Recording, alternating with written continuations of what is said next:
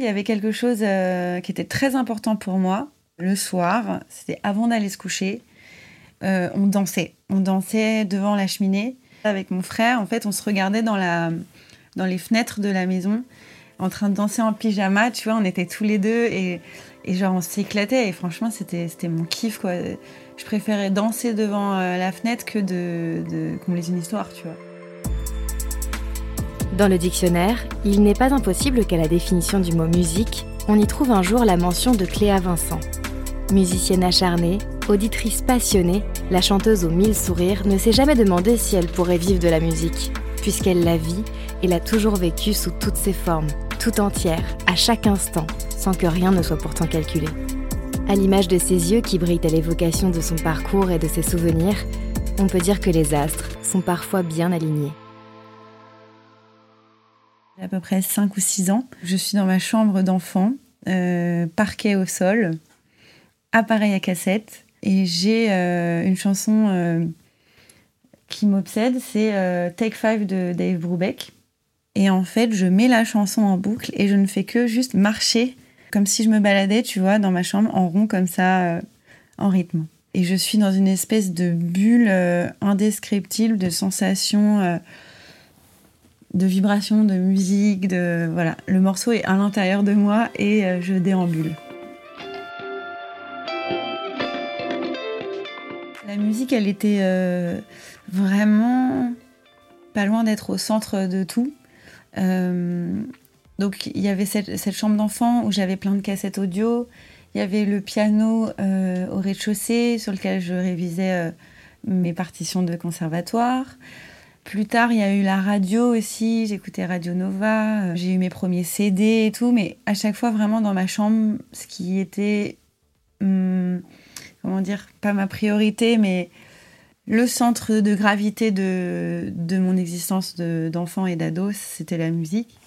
Au gré des appareils, d'abord appareil à cassette, puis appareil à CD, puis ensuite euh, euh, bah, il y a eu le, mini-disque, les vinyles et tout ça. Et euh, oui, surtout, il y avait quelque chose euh, qui était très important pour moi le soir. C'était avant d'aller se coucher.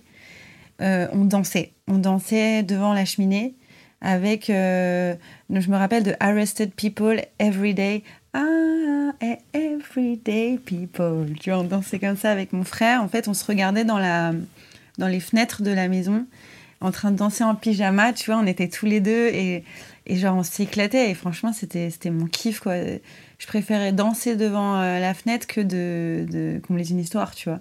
Donc j'étais déjà euh, dans le mouvement, dans la musique et dans le côté euh, festif. voilà, la musique c'est, je pense, je crois que ça, ça passera toujours avant avant tout. Je me compare à mes frères et sœurs, ils ont tous euh, la passion de la musique également, mais ils n'ont pas choisi que ce soit vraiment euh, le cœur du réacteur de leur vie. Moi, euh, je, viens, remplir quelque chose, un trou noir, je ne sais pas quel. Ça vient, ça vient vraiment me remplir de, de lumière et de, et, de réconfort. Donc c'est que quelque part, ouais, il doit y avoir un puits à remplir de musique. Ma vie est ponctuée de, rencontres de gens qui m'ont attirée parce que la musique. Euh, bon, au départ, c'est beaucoup mon père qui est donc euh, saxophoniste, euh, pas de métier, mais un, très bon musicien quand même, qui m'a transmis bah, la connaissance du jazz, de la musique classique et de la chanson. Ma mère qui écoutait plutôt du hip-hop et la musique soul donc ça, c'est d'abord mes parents. Ensuite, euh, les grandes rencontres, euh, ça a été par exemple au collège. J'ai eu un crush euh, amical avec un, un mec qui s'appelait Raphaël Bonan, qui déjà en sixième collectionnait les vinyles, était déjà DJ en sixième.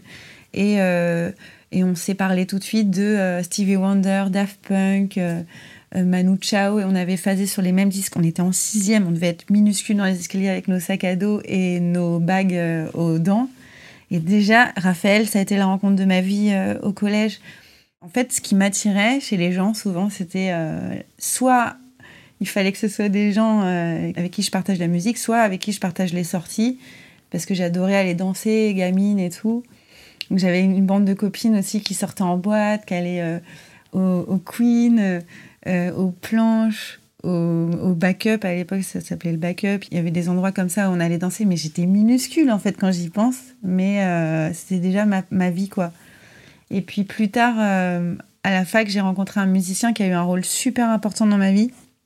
Alexandre Chaussier, qui était clavier d'un groupe qui s'appelait The Yolks. Et lui, vraiment, il m'a amené à la scène. C'est vraiment lui qui m'a fait découvrir euh, le métier de la musique. C'est-à-dire que j'ai compris que la musique était un métier euh, et, c'est lui qui m'a hissé vers euh, la scène du pop-in, etc.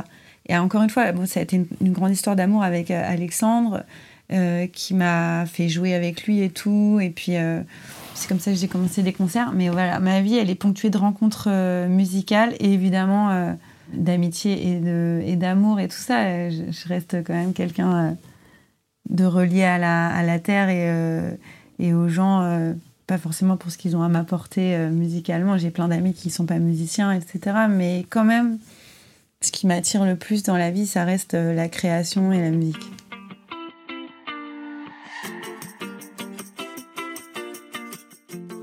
En fait, il y, a, deux axes. Il y a l'axe écouter la musique, donc qui, est simplement euh, collectionner les enregistrements et puis apprendre les chansons, les écouter une fois, deux fois, cent fois, trois cents fois, être obsédé par par une chanson. Donc ça, c'est l'écoute. Et à côté de ça, il y a le jeu, donc le piano. Et le piano, j'ai mis un petit peu de temps à, à prendre vraiment du plaisir. Au départ, j'étais dans la lecture de partitions et tout. Mais je chantais, qu'il y avait un son, déjà, dans, dans, mon jeu, que je mettais un peu plus que juste lire des notes. Je voyais bien qu'il y avait un peu plus d'implication que juste euh, lecture, euh, reproduction. Et en fait, le jour où j'ai découvert que la musique, c'était pas que la lecture de notes, j'ai une babysitter qui m'a appris Let It Be de, des Beatles. Et là, j'ai capté en fait euh, le système d'accords et d'improvisation, plus ou moins. Enfin, j'ai, elle m'a fait faire le truc et j'étais là, waouh, mais c'est un truc de malade, les accords. je découvre les accords.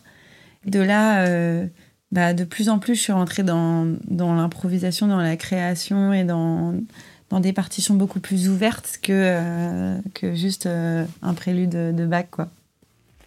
C'est plutôt un prélude de Chopin. J'ai tout oublié, quoi. Ce qui a fait que j'ai, je suis passée du côté euh, de la composition et de l'écriture de chansons, c'est que il y a eu un moment où j'ai eu euh, six mois euh, sabbatiques parce que j'avais validé la moitié de mon année à la fac et que je me suis retrouvée avec pas de cours. Et je suis toute seule chez moi et tout, et il faut que je m'occupe, quoi en gros. On, venait de m'offrir un appareil photo numérique, donc euh, un moyen d'enregistrer, tout simplement. Donc je posais l'appareil sur mon piano, et là j'ai commencé à écrire euh, des paroles, euh, des suites d'accords, parce que j'étais en chagrin d'amour. Évidemment, souvent il y a un, élément déclencheur, mais c'était pas que ça, c'était aussi tout ce temps dont je disposais, cette espèce de vide. Et, et j'étais en fait à moitié dans la mélancolie pure, le vide. Et tout à coup, j'ai commencé à écrire une chanson, deux chansons, trois chansons. J'ai fait écouter à donc euh, Alexandre, euh, mon petit copain de l'époque, qui était clavier de The Yokes, qui était là, ouais, mais c'est trop cool et tout. Euh. Et donc encourageant. De là, je vais sur la scène ouverte du pop-in, j'en joue une, deux. Et là, je commence à rentrer dans cette idée d'écriture de chansons, avec toujours ce challenge d'écrire une nouvelle chanson, qui est un énorme challenge en fait ça semble rien comme ça, mais euh, quand tu n'y arrives pas, par exemple, c'est hyper violent. es là, ah, putain, j'arrive pas, mais elle est pas bien, mais vas-y, on je tente autre, chose. Et, euh, et, en fait, ce processus de collectionner les chansons, euh, maintenant, ça fait bah, plus de 12-13 ans que je le fais, 15 ans même. Et je suis encore dedans. Et c'est encore cette espèce d'excitation d'accueillir une chanson, ou alors d'en avorter une, de d'en mettre une de côté et tout. Et ça, ce, rapport au, monde et euh, à l'inspiration, à la création, euh, j'en suis encore euh, dingue, en fait. J'aime trop qu'on n'ait pas vraiment le contrôle sur les choses, que qu'on soit obligé d'attendre un peu, puis d'un coup, fulgurance, on écrit une dizaine, et après plus rien pendant deux ans, trois ans. C'est, je pense, le même rapport que peut avoir un fermier à son potager, tu vois ah putain, cette année, il n'y a pas de navet, il n'y a pas de rallye. Euh, moi, c'est pareil, genre, ah putain, cette année, j'ai que des slows. Bon, bah, ok. L'année suivante, bah, c'est beaucoup sur la thématique de euh, l'abandon. Euh, la, fois d'après, sur la lumière. Euh, et t'accueilles comme ça tes thématiques, tes paroles. Et, par exemple, récemment, j'ai une nouvelle façon d'écrire, mais qui, arrive de nulle part. Je sais pas comment ça se fait. Peut-être parce que je me suis mis à écouter du rap pas mal et que j'entends qu'il y a un gros lâcher prise, que c'est plus des punchlines, que c'est plus des images, des, photos. Ouais, c'est ça. Et hop, bam, nouvelle façon d'écrire. Donc là, en ce moment, j'écris des tartines et c'est plus des punchlines qui font sens une fois que tout est terminé, mais sans, sans être dans le contrôle. Alors qu'avant, j'étais vachement plus sur le vers, euh, le refrain, le couplet et tout. Je, suis, très lente. Très très lente dans, dans apprendre les choses, par exemple, ou prendre conscience des choses. Et euh, je crois qu'enfant, j'étais, j'étais un peu perdue. Je comprenais pas bien ce que je foutais à l'école, je m'ennuyais euh, gavée. Et vraiment, j'ai passé des heures et des heures sur les bancs de l'école et de la fac avoir rien dans la tête en temps, là, à regarder les gens, à regarder les profs, vraiment me dire, mais je me fais trop chier là, c'est l'angoisse. Je me suis mais ennuyée à un point. J'ai l'impression d'avoir été un peu mise en veille en fait pendant toutes ces années. J'étais obsédée par la musique et par les booms et par en gros euh, être amoureuse quoi. Mais à part ça, il n'y avait pas grand chose qui m'animait. Je pense que cet état d'attente, euh, il m'a mis un peu en veille. C'est pour ça que tout a été lent en fait. Je pense que j'ai mis du mal, j'ai mis du temps à raccrocher avec la, ma créativité je m'exprimais beaucoup en art plastique. Euh, j'adorais le sport et tout ça. Il y avait quand même des matières où, j'arrivais à sortir de moi. Mais sinon, j'étais un peu euh, mise sous cloche. Quoi. Et je pense que c'est aussi le système scolaire qui n'est pas très adapté aux gens euh, sensibles et, créatifs. Et avant de comprendre que la musique était un métier, je savais absolument pas où j'allais et j'étais, j'étais pas reliée quoi. À part les booms, les amoureux, les copains. Mais en même temps, quand c'est venu, du coup, euh, à mes 22-23 ans, quand c'est arrivé, euh, ça a donné un sens à ma vie, quoi, tu vois. Et, voilà, pour le moment, c'est ça qui, m'anime, pourvu que ça dure, quoi. J'écoute énormément de musique sans jamais me demander comment ça a été fait, par exemple. Tu vois, je reçois le, média, ça me fait vibrer, ça m'obsède, mais à aucun moment, comme une voiture, euh, j'ouvre le capot et je mets les mains dedans, tu vois. Je roule, je roule dans la bagnole sans me demander comment ça roule Juste, je prends du paysage à gogo et tout. Et en fait, c'est drôle, mais je me souviens, par exemple, quand j'étais gamine, à un moment, j'ai réalisé que dans les films, c'était des vraies personnes qui jouaient.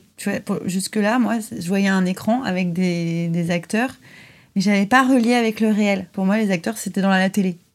Et en fait, un jour, j'ai compris que c'était des vraies personnes. Ben, c'est exactement pareil avec la musique. Il y a un moment, ça a été sur une chanson d'Axel Red, où, où, en fait, je l'ai tout simplement cherché d'oreille sur mon piano. Mais en fait, c'est fou parce que tout ça a mis un temps dingue. Parce que je pense que jusque-là, j'étais juste occupée à écouter la musique et tracer, tracer. Je pense qu'il y en a qui commencent beaucoup plus tôt à relever euh, les grilles euh, de Jimi Hendrix ou je sais pas, les trucs et tout. Et moi, franchement, euh, il y avait d'un côté le conservatoire et de l'autre côté tous les disques que j'écoutais. Et j'ai mis vachement de temps à faire jumeler les deux, quoi. J'étais dans ma bulle et, et c'était au moment où je suis montée sur scène que j'ai compris qu'en fait, la musique, c'était aussi un vecteur de liberté, quoi. J'ai vu pas mal de concerts enfants, euh, des concerts de jazz, euh, des concerts de chansons et tout ça, parce que mon père était passionné de jazz et puis euh, j'avais une belle-mère qui, qui, bossait chez Virgin, le label, donc j'étais embarquée dans les concerts de Lenny Kravitz, Julien Clerc, Alain Souchon et tout ça. Et, typiquement, l'idée de prendre des places pour un concert, c'est quelque chose qui m'a pris vachement de temps, tu vois. Par exemple, j'aurais rêvé aller voir Jamie Rockway quand j'étais gamine, j'étais hyper amoureuse de lui. Ça m'est jamais venu à l'idée de demander à mes parents Ah, au fait, pour Noël, j'aimerais bien aller voir. Non. Mais en vrai, les concerts qui me restent en tête, c'est ceux de The Yolks, justement, le groupe dans lequel jouait mon, petit ami de l'époque. Et pourquoi ces concerts? Parce que ça m'a emmené un peu dans plein d'endroits de Paris, puisque je les suivais, euh, les mecs. Donc, tantôt euh, à l'international, au Pop-In, euh, au Disquaire, à l'OPA, ça s'appelait l'OPA à, l'époque, maintenant je crois que c'est le Supersonic. Euh, ils jouaient en première partie à la Cigale, ils allaient jouer au, Showcase, qui était une, péniche. Il y avait euh, tout un, tas de lieux comme ça, euh, où j'ai découvert en fait les, cafés-concerts, les bars, euh, tous les plans en fait, tous les plans que j'ai fait après moi euh, quand j'ai commencé les concerts. Franchement, c'était comme un calendrier de l'avant quoi, toutes ces, tous ces endroits. Tu à chaque fois tu découvres un lieu, ah putain, on peut jouer là, euh, chammer, et puis tu, enfin, tu rebondis quoi. Ça, c'est la chance aussi de vivre dans une capitale avec beaucoup d'arrondissements, beaucoup de salles et tout ça. Donc les concerts, ben, ceux qui m'ont le plus marqué, c'est ceux qui ont relié euh, mon esprit au bar de Paris, à tous ces endroits géniaux où tu peux euh, jouer. Mais en tout cas, je me souviens que chaque semaine, euh, j'allais dans deux trois bars pour soit jouer, soit écouter des concerts au début de, dans mes débuts et tout. Et qu'est-ce que c'était excitant et joyeux. Et, et d'ailleurs, à l'époque, j'avais qu'un piano numérique hyper lourd. Et en gros, je me déplaçais avec ma Fiat 500, mon gros clavier numérique, genre la galère de ouf, dans un énorme fly qui était hyper lourd. Fallait que je trouve une place. C'est vraiment comme ça que j'ai appris à conduire, quoi, la bagnole dans Paris. Je me rappelle typiquement d'un concert chez Justine, qui était un. Je sais pas si ça existe encore, en face du, café Charbon, rue, euh, rue Ménilmontant. Rue Oberkampf, pardon. Et là, voilà, j'arrive dans ce bar avec mon énorme piano et tout le monde se foutait à moitié de ma gueule, tu vois, parce que Enfin voilà, il disait il y a Cléa comme ça, il y a son grand piano comme ça, effectivement. Euh, enfin bon. Mais pour moi, ça semblait normal, quoi. Et je me souviens même euh, d'un concert où il avait neigé hyper fort, j'avais garé ma voiture hyper loin, je traînais mon clavier dans la neige. Mais je trouvais ça marrant, en fait, tu sais, ça me demandait pas tant d'efforts que ça, quoi. Et j'y allais, quoi. Franchement, j'y allais. Euh, c'est comme ça que je que j'ai appris sur le tas et que j'apprends encore aujourd'hui sur le tas à faire, euh, à faire avec l'existant, à faire avec le type de salle, avec faire le type de public. Typiquement, chez Justine, c'était un restaurant. Ça bouffait des tartares frites euh, à un mètre de toi. Euh, l'international, c'était hyper rock'n'roll. On n'entendait rien sur scène. Le pop-in, c'était la flip totale parce que tu étais quasiment au niveau des gens et il y avait une immense proximité. Et en même temps, meilleure école, quoi. Je pense que j'étais comme dans un œuf, tu vois, à écouter plein de musique. Et euh, c'était extrêmement introspectif, ça me remuait réellement, tu vois. Genre euh, Laurie Neal, le, premier album, j'étais en plus amoureuse à l'époque, j'écoutais ça, mais les yeux fermés, j'étais comme ça, comme ça, tu vois, en mode, je, pensais au mec, euh, trop amoureuse, à remettre la chanson, remettre la chanson. Donc tu vois, j'étais dans, dans, mon œuf. Et d'ailleurs, ma première affiche de concert, qui était le 9 juin 2009, à la loge. Premier concert officiel avec billetterie et tout. Sur l'affiche, c'est un poussin. Et je pense que clairement, ouais, c'était ça en fait. J'ai été un poussin. Aujourd'hui, je sais pas ce que je suis encore. Mais pour moi, c'est aussi ça, euh, le chemin de la musique. Ça a été un œuf, un poussin. Et après, rendez-vous au tas de sable, comme on dit dans, dans le jazz. Mais voilà, j'ai fait avec ce que j'avais, mes petites plumes et tout. Et puis, puis j'ai grandi. Aujourd'hui, euh, j'ai l'impression euh, d'être au statut de poule qui pond des œufs, tu vois, à son tour. en fait, c'est, bah, j'ai commencé par la musique classique qui était déjà bien rude parce que beaucoup, parce que que sur partition et pour quelqu'un comme moi, d'un peu euh, lunaire et euh, pas très scolaire, ça a été déjà un peu compliqué d'apprendre la musique comme ça. Ensuite, le jazz, harmoniquement, c'est hyper riche c'est comme commencer par euh, la cuisine euh, gastronomique euh, de ouf, tu vois, avant d'apprendre à faire un œuf. Donc oui, effectivement, c'est des portes qui étaient bien lourdes par lesquelles aborder la musique. Donc c'était rude et, et je m'épanouissais pas énormément parce que c'est tellement difficile comme musique, effectivement, avant de se sentir ah putain, je suis bien dans ma grille à 92 accords, à improviser sur 1, 3, 5, 7, 9 ça a été très rude et en même temps, je regrette pas du tout euh, d'avoir appris par ce biais-là parce que c'était malgré tout euh, beaucoup de couleurs euh, que j'ai pu après utiliser dans ma, dans ma musique et tout ça. Mais en effet, c'était pas la porte la plus easy, quoi. D'ailleurs, j'ai pris un peu une pause là dans les cours de jazz parce que j'ai jamais vraiment arrêté. Parce qu'aussi, je crois que j'avais besoin de me libérer un petit peu de cette musique pour, pour être moins complexée parce qu'à nouveau Imagine la différence entre euh, la, danse classique ou la, danse contemporaine hyper technique et d'un coup elle est en boîte quoi. C'est pas le même rapport au sol, euh, à la vie, tu vois. Et, Et donc moi, il a fallu ouais, que je sorte un peu des salles de répétition pour aller voir un peu plus ce qui se passait en club. Et c'est un peu là où je suis aujourd'hui. Je me sens maintenant, je suis plus dans le club, en train de prendre les énergies de fête et les émotions que d'apprendre euh, tous les degrés euh, d'un thème de Miles Davis, quoi. Dès les premières chansons, j'ai l'obsession de finir une chanson. Alors je ne vois pas plus loin que le bout de mon nez, c'est-à-dire que je pense absolument pas album, je pense absolument pas single, je pense même pas à label, je pense même pas à tourneur. Je suis absolument pas là-dedans. Euh, je suis uniquement dans l'objet chanson, aboutir des chansons. Et il y en a que j'arrive pas à terminer. Ça me rend ouf, vraiment, mais ça me rend ouf. Ça me prend des après-midi à essayer de les tordre dans tous les sens. Et vraiment, je me mets dans des états de surchauffe, tu vois. Euh, donc j'ai cette obsession de la chanson euh, et, des groupes que j'aime qui jouent. En gros, j'ai les chansons d'un côté et je voudrais jouer comme les groupes. Donc je pense à l'époque à Nave New Beaters, par exemple, qui était un groupe euh, chez Wart, d'ailleurs, qui est mon tourneur d'aujourd'hui. Et c'était mon rêve d'être comme eux, de jouer comme eux dans plein de clubs, dans toute la France. Les choses sont venues à moi petit à petit les rencontres avec les directeurs artistiques, les rencontres avec les labels. J'ai jamais rien forcé je mets pas d'enjeu sur mes, sorties, je mets pas d'enjeu sur mes albums. Euh, juste, je veux qu'ils soient euh, comme j'ai envie qu'ils soient. Et puis après, euh, bah, si jamais c'est pas ça qui me permet de vivre, bah, ce sera un autre projet. Mais j'ai remarqué que moins tu mets de poids sur, sur les, les, créations, plus tu les laisses vivre et mieux tu te portes parce que t'es pas déçu. Et puis et puis que bah, même les gens, ils ont d'autant plus envie de, de, venir à toi que tu leur mets pas la pression en fait. C'est comme en amour, quoi. Tu vas pas faire je t'aime, euh, épouse-moi maintenant alors que le mec tu le connais pas. Euh, voilà. Bon après moi je suis un petit peu comme ça par ailleurs, mais c'est un autre sujet.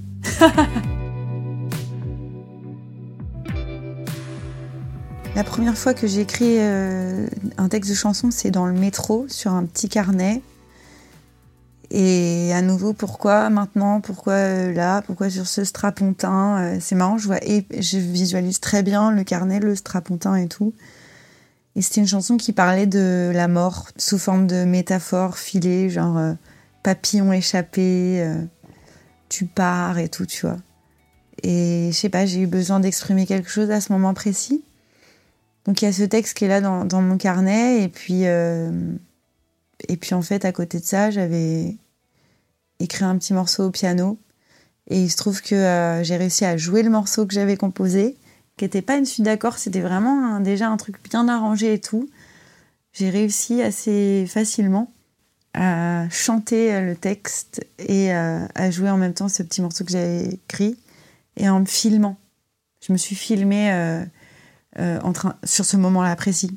Et ce truc-là, cette vidéo m'a servi à faire découvrir mon travail en fait aux, proches et qui me disent putain mais vas-y fonce meuf. Il se trouve que à mon époque il y avait beaucoup plus d'hommes que de femmes euh, musiciens, musiciennes et les hommes ont eu une place hyper importante dans ma vie d'artiste et en fait des hommes à chaque fois qui m'ont encouragée et qui m'ont traité d'égal à égal aussi. Euh, jamais je me suis laissée paternaliser, mais pour autant ils ont eu une place hyper importante dans ma vie et euh, Bien sûr, il y a eu des femmes aussi, peut-être que j'ai rencontrées plus tard, parce que euh, j'ai travaillé avec beaucoup de nanas aussi, et, j'ai adoré ça, et j'adore ça encore aujourd'hui. Mais je dois quand même souligner l'importance de certains acteurs masculins qui, euh, qui m'ont poussée, en fait, parce que, parce que je pense que j'avais besoin d'être encouragée. Je ne suis absolument jamais sûre de, de ce que je fais, de, je me sens jamais euh, légitime outre mesure. Donc j'ai toujours ce truc de mais qu'est-ce que tu fais, euh, meuf? Ça m'arrive euh, tout le temps. En revanche, je n'ai jamais ressenti euh, l'envie d'arrêter la musique. Enfin, je me suis toujours dit ah putain c'est hard, ah j'en chie, ah je pleure, ah j'y arrive pas, ah nanani, nanana. Mais justement parce que j'ai plein de projets, plein de fenêtres ouvertes autour de moi, je peux trouver un dire ah je dégage de là, je vais là, non je vais là. Et c'est vrai que jamais, jamais, jamais j'ai douté du fait que c'était ma place quelque part, alors qu'il y a le doute sans arrêt de euh, d'être légitime. Une espèce d'opposition étrange. J'ai un doute permanent, mais pour autant, jamais je lâcherai ma place.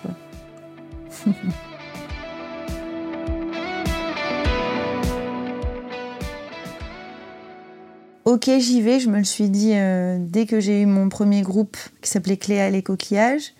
Euh, j'ai dit ok j'y vais quand Victor Pénichou du label Minal Special Records m'a proposé d'enregistrer les covers parce que c'était que des covers qu'on faisait avec Cléa et les coquillages. Donc euh, ok tu veux un enregistrement bah vas-y on y va. Donc on a enregistré cette cassette dans son appart à l'époque, sa coloc, la batterie dans la cuisine, le clavier dans le salon, la basse dans, la salle de bain, enfin tu vois le truc. Donc, ok, j'y vais, premier enregistrement.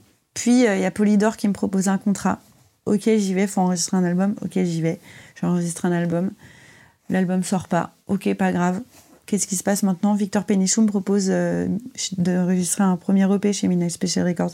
Ok, j'y vais. Clairement, moi, je suis une meuf. Ok, j'y vais. Hein. Enfin, je me pose pas de questions et c'est peut-être pour ça que ça m'amuse euh, énormément parce que je me pose pas de questions et que ok, j'y vais.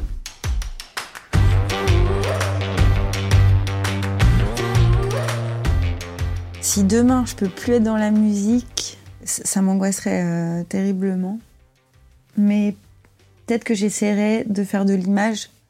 Euh, j'aime beaucoup euh, le cinéma et la photo, l'acting et, et, le théâtre aussi. Je pense que mes parents, ils, avaient dû le sentir assez, assez jeune que j'avais cette affinité particulière à la musique. C'est drôle parce que tu vois, je devais avoir 7 ans et tu vois, par exemple, mon beau-père, je me souviens qu'il disait en, en se foutant de ma gueule un peu, il disait Toi, de toute façon, tu vas finir avec un, un zikos, tu vois, il disait ça.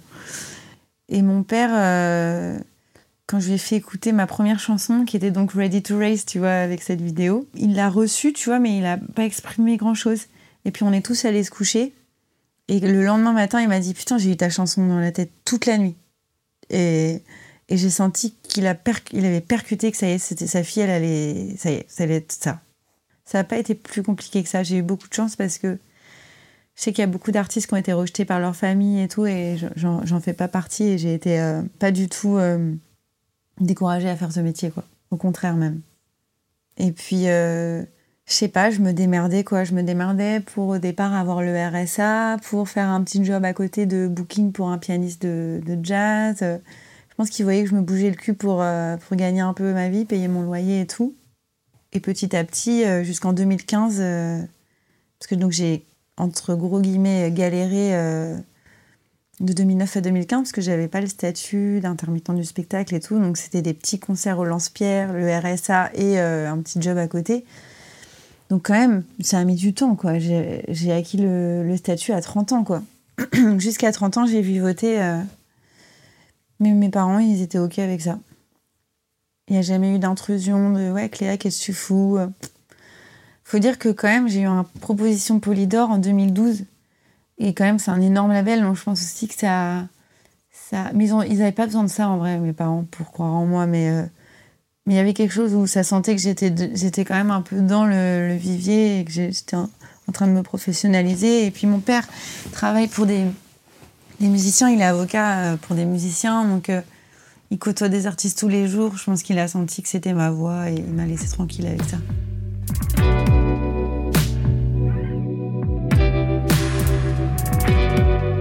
J'ai jamais vu euh, plus loin que le bout de mon nez, et encore aujourd'hui d'ailleurs.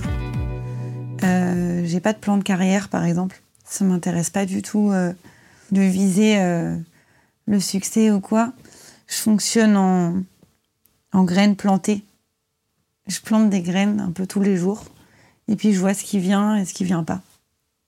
Et si euh, d'un coup il y a une plante fantastique avec des fleurs qui, que je vends cher, euh, je suis là, putain, trop bien quoi. Cette plante qui m'a pris une minute trente à, planter. Parce qu'en fait, euh, il y a des chansons que j'ai mis dix ans à aboutir. D'autres comme une des chansons qui est le plus écoutée de mon répertoire, Samba. C'est une chanson, sans déconner, je pense qu'elle m'a pris une minute trente au piano-voix. J'avais un texte, je l'ai fait la veille d'un enregistrement en studio. J'étais ah, j'aimerais bien faire une nouvelle chanson. Ah bah tiens. Et euh, bah celle-là, par exemple, c'est une très belle plante qui a poussé d'un coup comme ça, de façon. une plante exotique. Parmi d'autres qui sont plus genre, ah, il y a une petite pomme de terre là, bon, on va la laisser un peu, euh, tu vois. Mais je fonctionne comme ça, quoi. Je fonctionne vraiment comme un paysan, quoi. Un paysan ou un artisan euh, qui tente des trucs, des expériences et qui voit bien. Qui... On verra. On verra ce que ça donne.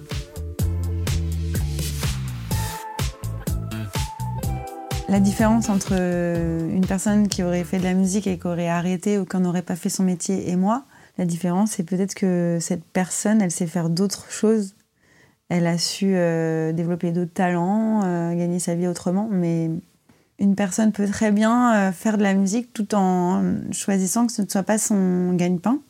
C'est très respectable. je te parlais de mon père qui fait du saxophone, mais mon frère aussi, les saxophonistes, et pourtant ils ne sont pas musiciens professionnels. Ça ne les empêche pas d'avoir la musique très présente dans leur vie. Mon frère, qui est un excellent musicien, qui adore la musique, bah lui, il est scientifique aujourd'hui. Et je crois qu'il aime ce qu'il fait en fait. Et sa, sa vie, c'est euh, c'est le labo. Et pourtant, il y a la musique. Mon, père, lui, il a choisi d'être avocat pour les artistes. Mais la musique, elle est quand même là et je respecte complètement ça.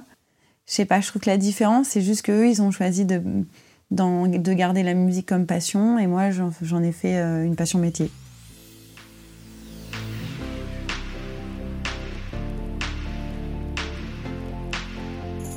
Est-ce que je me considère comme une artiste? Oui, dans la mesure où, euh, où je choisis de développer des visions. Enfin, comment dire Par moment, je lâche prise et je suis les visions. Des visions euh, d'un refrain, d'un couplet, mais ça peut être... Euh, ça peut être d'une thématique, ça peut être d'une suite d'accords et tout. Mais à partir du moment où je où j'accueille euh, les idées et que je les aboutis, que je les développe et que je les j'en fais euh, mon métier, je considère que je suis une artiste effectivement. Ça demande beaucoup de disponibilité d'être artiste. Il faut de la pratique, il faut de l'entraînement, il faut être dedans, il faut rien lâcher et tout. Et pour moi, c'est ça être artiste, c'est juste avancer et se dire ok, vas-y, ça va par là, ça va par là, ça va par là. On y va. On met ses chaussures au quechua et on lâche pas l'affaire. En fait, à aucun moment je me dis je suis une artiste. C'est juste au moment où remplir un papier de la sécurité sociale, bah ouais, je mets, je mets musicienne, euh, compositrice, parolière. Je mets pas artiste d'ailleurs. Mais en vrai, tout ça, je pourrais le ranger dans, dans un, tiroir avec marqué artiste dessus. Euh. D'ailleurs, on dit artiste, euh, compositeur, interprète, je crois, à la SACEM. Franchement, ça me va, quoi. Moi, je sais qu'il y, a pas mal de gens qui ont du mal à me suivre parfois, ou qu'en tout cas, qui se disent Cléa, elle en fait trop, ou elle, elle fait trop de trucs différents. Et en fait, c'est juste que je peux absolument pas m'en empêcher. C'est-à-dire que quand on me propose un projet que je trouve cool, que ce soit être clavier pour les clopes, compositrice pour Jeanne Balibar, DJ pour je sais pas quoi, euh, pianiste pour un mariage. Je peux pas m'en empêcher, quoi. Il faut que j'y aille. Tu vois, c'est un appel, mais plus fort que tout. Je ne peux pas m'en empêcher. Je ne peux pas m'empêcher de, faire des concerts, de jouer, de collaborer, de créer. De... J'essaye, je dis toujours oui, parce que je ne sais pas dire non euh, en ce qui concerne la musique. Vous venez d'écouter Déclic, un programme boucan produit par Opal Prod. Cet épisode a été réalisé par Noé Termine et Théo Birambeau. Lola Gonzalez a participé à l'enregistrement et au montage, et Inès Jallet a assuré le suivi de production. Le mixage a été effectué par Manuel de Donder du studio Mégaphone. Si ce déclic vous a plu, n'hésitez pas à en parler autour de vous, à le partager et à nous laisser une note ou un avis. Pour découvrir d'autres épisodes, abonnez-vous et suivez-nous sur toutes les plateformes de streaming et les réseaux sociaux. Merci d'avoir écouté et à bientôt sur Boucan TV.